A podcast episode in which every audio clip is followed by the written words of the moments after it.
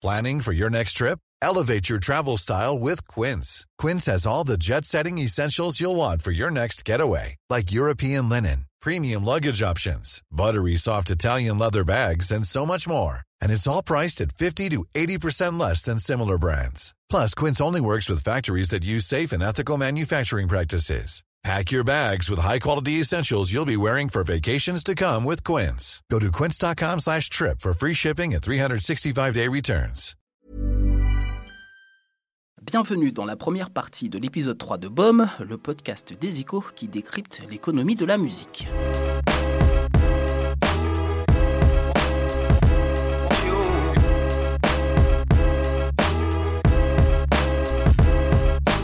Quelques gros lots qui scintillent et ce son qui s'amplifie, qui se répète jusqu'à former en rythme des cloches, des timbales, une chorale.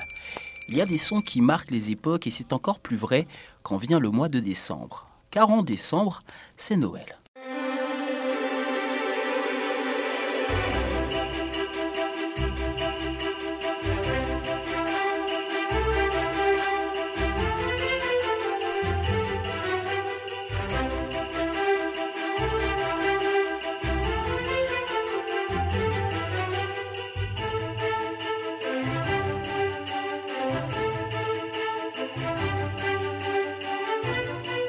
Ce troisième épisode de BOM, nous allons décrypter la tendance de ces chansons de Noël, ces titres qu'on oublie la majeure partie du temps et qui reviennent toujours en période de froid et d'illumination. Vous les connaissez forcément.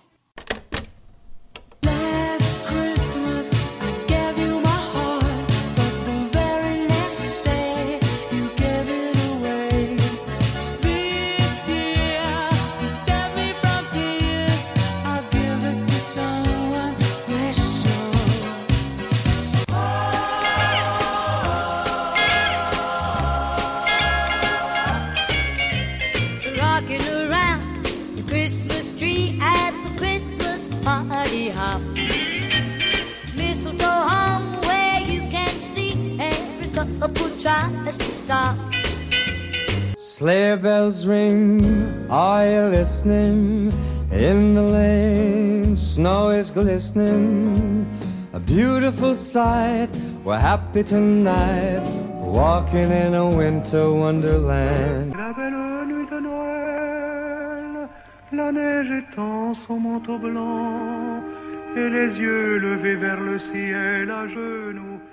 Wham, Brenda Lee, Michael Bublé que vous avez entendu, Tino Rossi, et puis surtout, surtout.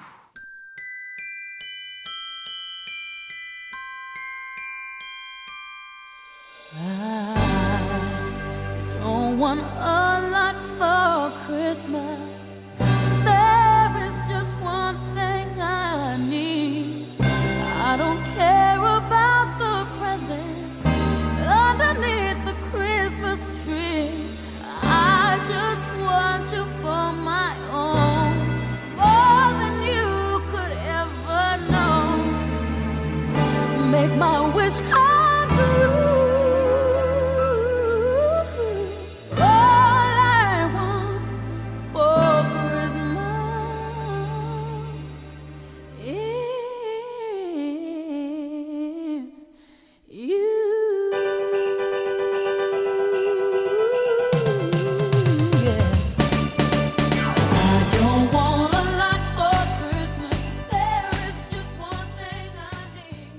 All I Want for Christmas is You de Maria Carey. Impossible d'y échapper. C'est le tube intemporel. À chaque Noël, le titre fait un retour dans les charts mondiaux et squatte les premières places des classements. Plus de 16 millions d'exemplaires vendus à travers le monde. Et chaque année, la chanteuse toucherait plus de 500 000 euros en royalties.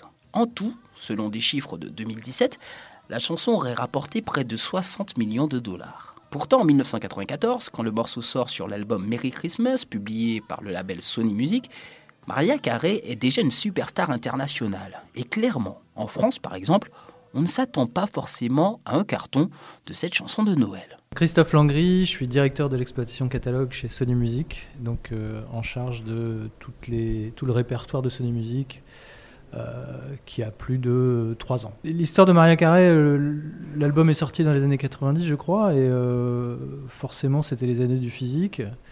Euh, on l'a vendu, mais pas plus que ça en fait. Euh, justement c'est lié à une chose que j'aborderai peut-être après, mais euh, la, culture européenne par rapport au répertoire de Noël qui n'est pas forcément la même qu'aux États-Unis, où euh, il y a vraiment une tradition de- des albums de Noël depuis longtemps.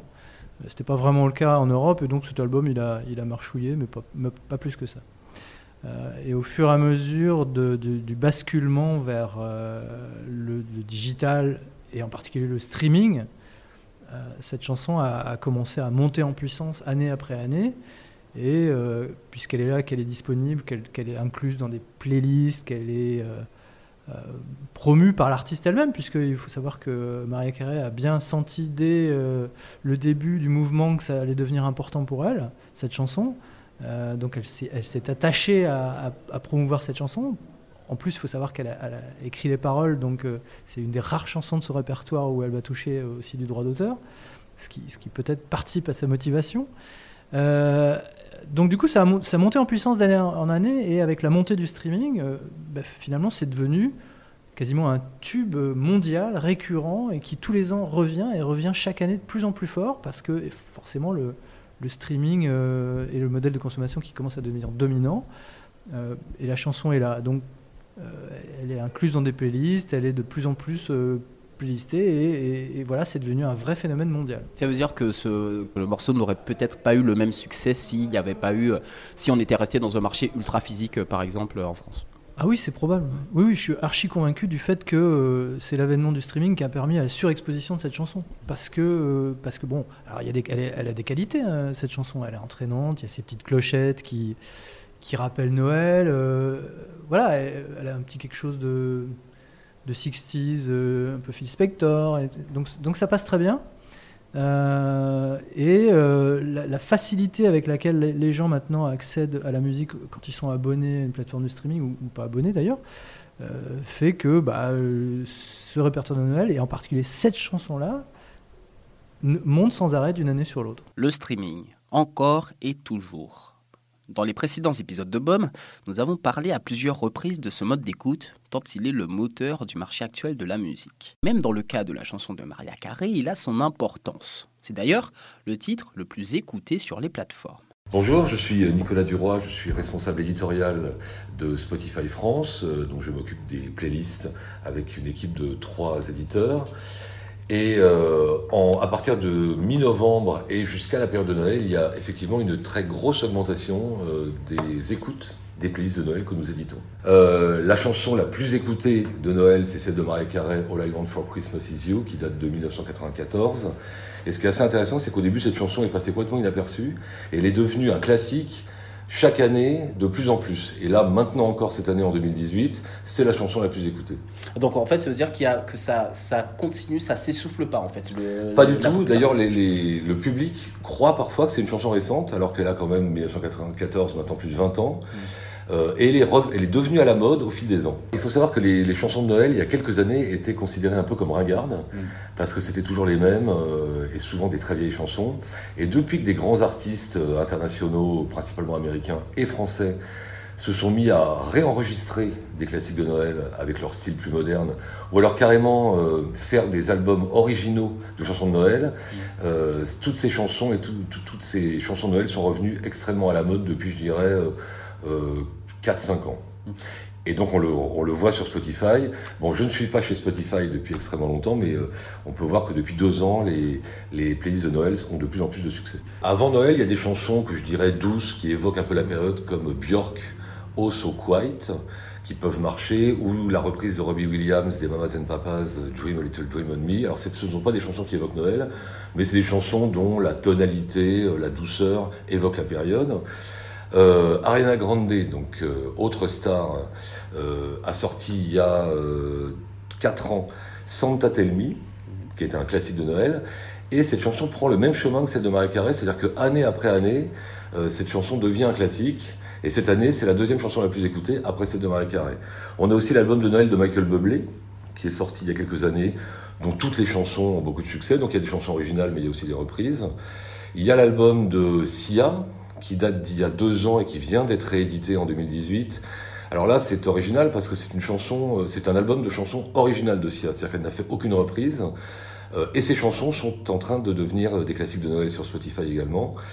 Côté euh, musique française, on a l'album de Michel Legrand qui date d'il y a quelques années avec plusieurs artistes, Carla Bruni, Renan Luce, qui là, euh, c'est un album de reprise de classiques de Noël, mais quand même bien rénové, donc qui marche très bien sur Spotify également. Et puis on a, pour info, Louane, hein, qui vient de, de faire sa version de Santa Claus is Coming to Town et euh, qu'on a mis dans la playlist La magie de Noël et qui commence à très bien marcher. Bien avant l'apogée du streaming, dans les pays anglo-saxons, le filon de la chanson de Noël est bien connu. Il s'agit là de se faire connaître ou engranger des auditeurs en sortant un morceau le jour ou la semaine ou les semaines précédant les fêtes. Pour preuve aux États-Unis, cette année, de nombreuses grandes stars ont sorti des albums à placer sous le sapin. John Legend, par exemple, et son album Legendary Christmas.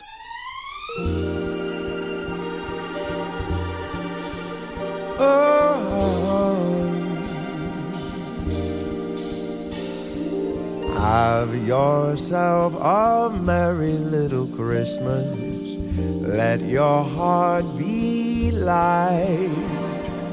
From now on, our troubles will be out of sight. En Grande-Bretagne, il existe même une tradition bien ancrée dans le paysage musical, le fameux Christmas Once. Il consiste à être premier du classement des singles la semaine de Noël. La coutume est si célèbre qu'elle fait même l'objet d'une sorte de parodie dans le célèbre film de Richard Curtis sorti en 2003, Love Actually.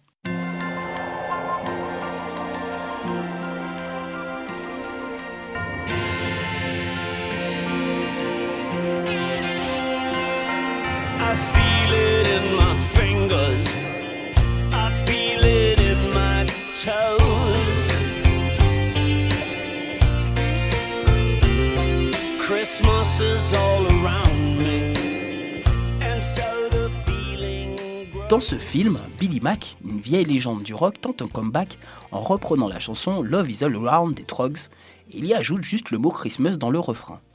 Il promet de chanter la chanson nu sur un plateau de télévision s'il arrive justement à être en tête du classement des ventes de Noël. S'il fallait une preuve encore de l'importance d'être au top durant cette période.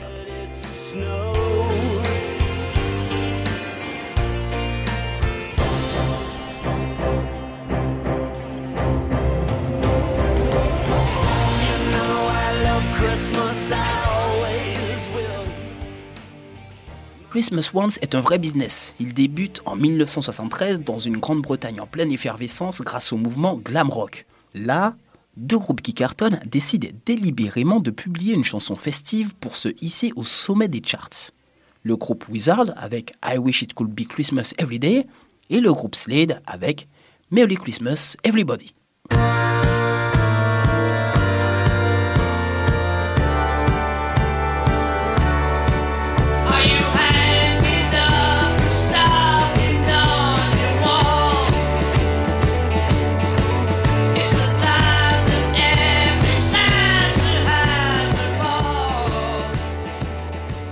C'est une volonté claire d'être dans le top, comme le raconte Jim Lee, compositeur du groupe Slade dans les colonnes du quotidien The Independent. La citation est traduite par nos soins. En 1973, notre manager Chas Chandler avait réservé une session studio à New York, là où John Lennon venait tout juste de terminer l'enregistrement de son album. Il nous a dit qu'on avait besoin d'une poule aux œufs d'or et qu'il fallait qu'on enregistre quelque chose qui pouvait nous hisser au sommet des charts. L'année précédente, ma belle-mère avait lu un article sur les ventes annuelles de White Christmas de Bing Crosby, alors même que le titre était sorti il y a plusieurs décennies. Ma belle-mère m'a demandé pourquoi je n'écrirais pas une chanson de Noël. Évidemment, j'étais un jeune homme dans le rock à l'époque et sa réflexion ne m'a pas plu. Mais après la réflexion de notre manager, j'ai pensé à ce qu'elle m'avait dit ce jour-là. Quand j'en ai parlé à Noddy Holder, le chanteur principal, il m'a dit d'aller me faire voir. Mais il a fini par accepter l'idée car, en même temps, nous n'avions rien d'autre à enregistrer à New York ce jour-là. Depuis, le Christmas Once est devenu une institution. En 2002, la célèbre émission de télécrochet X Factor publie le single du vainqueur de sa compétition quelques jours avant les fêtes pour justement truster ses premières places. Mais depuis, ce ne sont pas forcément des titres de Noël qui cartonnent. Ainsi, en 2017, c'est Ed Sheeran et son duo avec Beyoncé Perfect qui a remporté la victoire. I found a love for me.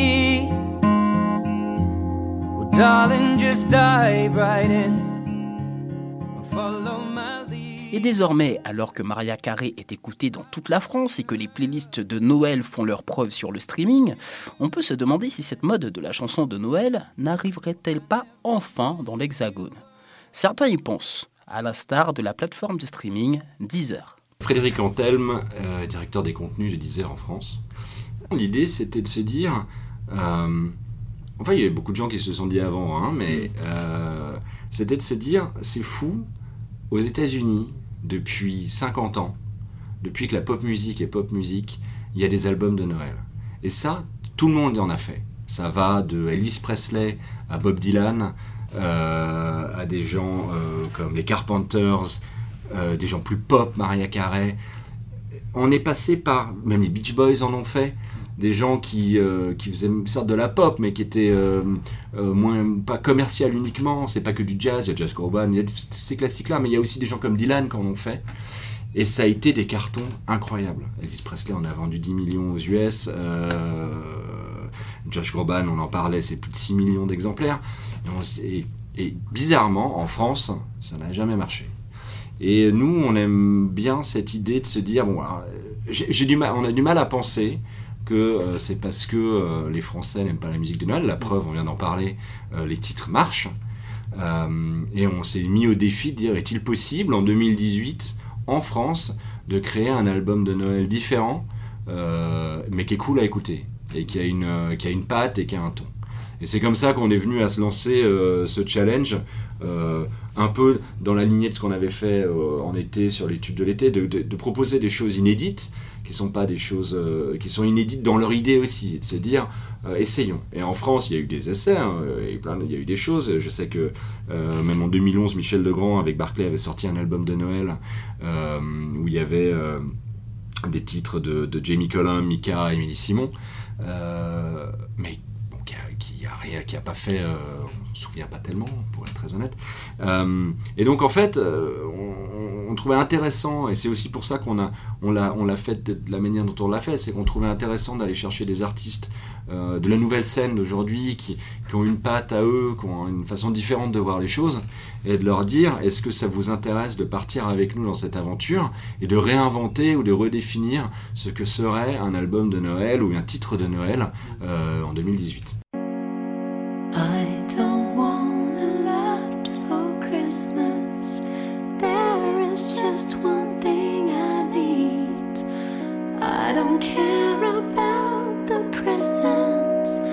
Underneath the Christmas tree.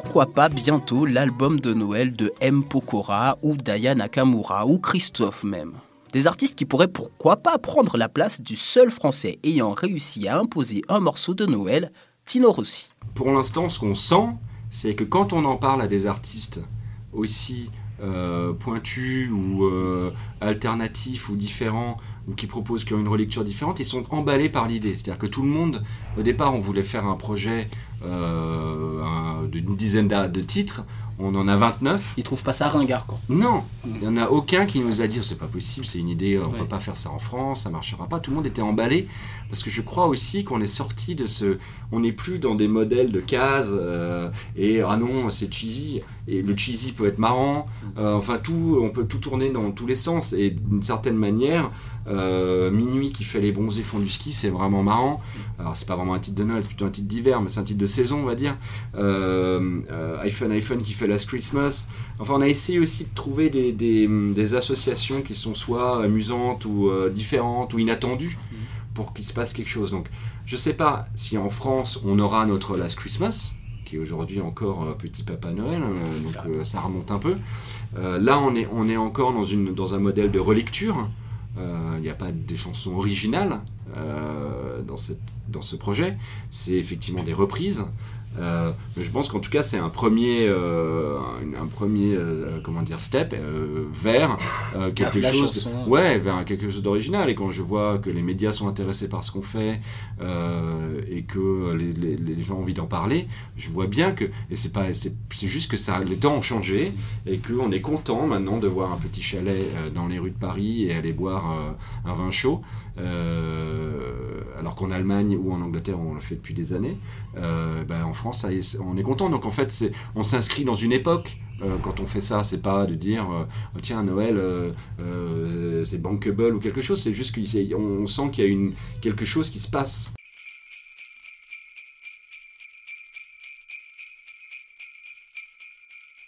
Dans notre catalogue chez Sony Music, j'ai j'ai- j'ai un, c'est même pas un artiste qui fait partie du catalogue Sony Music, il est distribué par Sony Music, donc c'est un peu annexe. C'est Frédéric François qui a fait un album de Noël.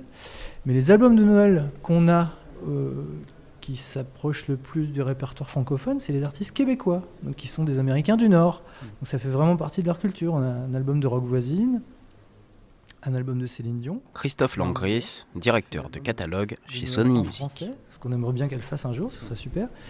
Euh, et euh, chez nos concurrents Universal, euh, Garou, qui était un artiste de Sony Music au début, il a fait un album de Noël il y a deux ans ou trois ans, je crois, qui, a, qui a vachement bien marché. Mais du coup, c'est des Canadiens, c'est pas des Français. C'est pas encore rentré dans les mœurs des artistes français de se dire je vais faire un album de Noël. Tu veux dire que c'est encore vu comme ringard, comme... Probablement, oui, j'imagine qu'il y y, y a cet aspect de la vision que les artistes français peuvent avoir sur ça. Euh, c'est probablement aussi en rapport avec euh, des notions de, rapport à la religion, parce que Noël, c'est quand même une fête religieuse. Et puis, dans tout le répertoire de Noël de ces artistes-là, euh, enfin, Presley, il, a, chanté du gospel, c'est vraiment dans la culture ricaine, donc il n'y a pas de problème par rapport à ça. Peut-être qu'en France, faire des chansons de Noël comme ça, euh, donc c'est euh, peut-être un peu associer son image à quelque chose d'un peu religieux, ça, ça a plus de mal à passer. Je sais pas, c'est mon interprétation à moi. Alors je sais que nos amis de Deezer, là, ils ont fait un album euh, euh, où, des artistes de la nouvelle génération euh, vont faire des chansons de Noël, donc peut-être que c'est en train de changer, d'ailleurs. On va voir dans les années qui viennent, peut-être qu'on aura des albums de Noël qui vont être enregistrés par des artistes majeurs français, je pense que les artistes qui, qui choisiront de faire ça auront l'image déjà qui correspond à ça, parce que moi je vois pas des artistes euh, typés euh, un peu, moi je dis euh, Télérama, Libé Le Monde, enfin des artistes un peu CSP+, etc., aller se frotter à ce genre d'exercice. Mais bon, on sait jamais, hein, moi je... Faut jamais jurer de rien, donc on, on verra comment ça se passera dans les années qui viennent.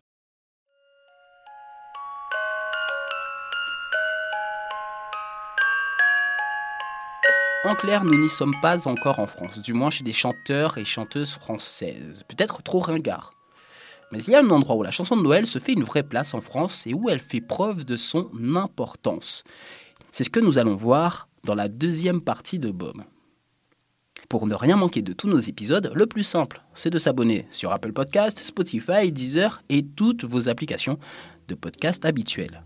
À très vite.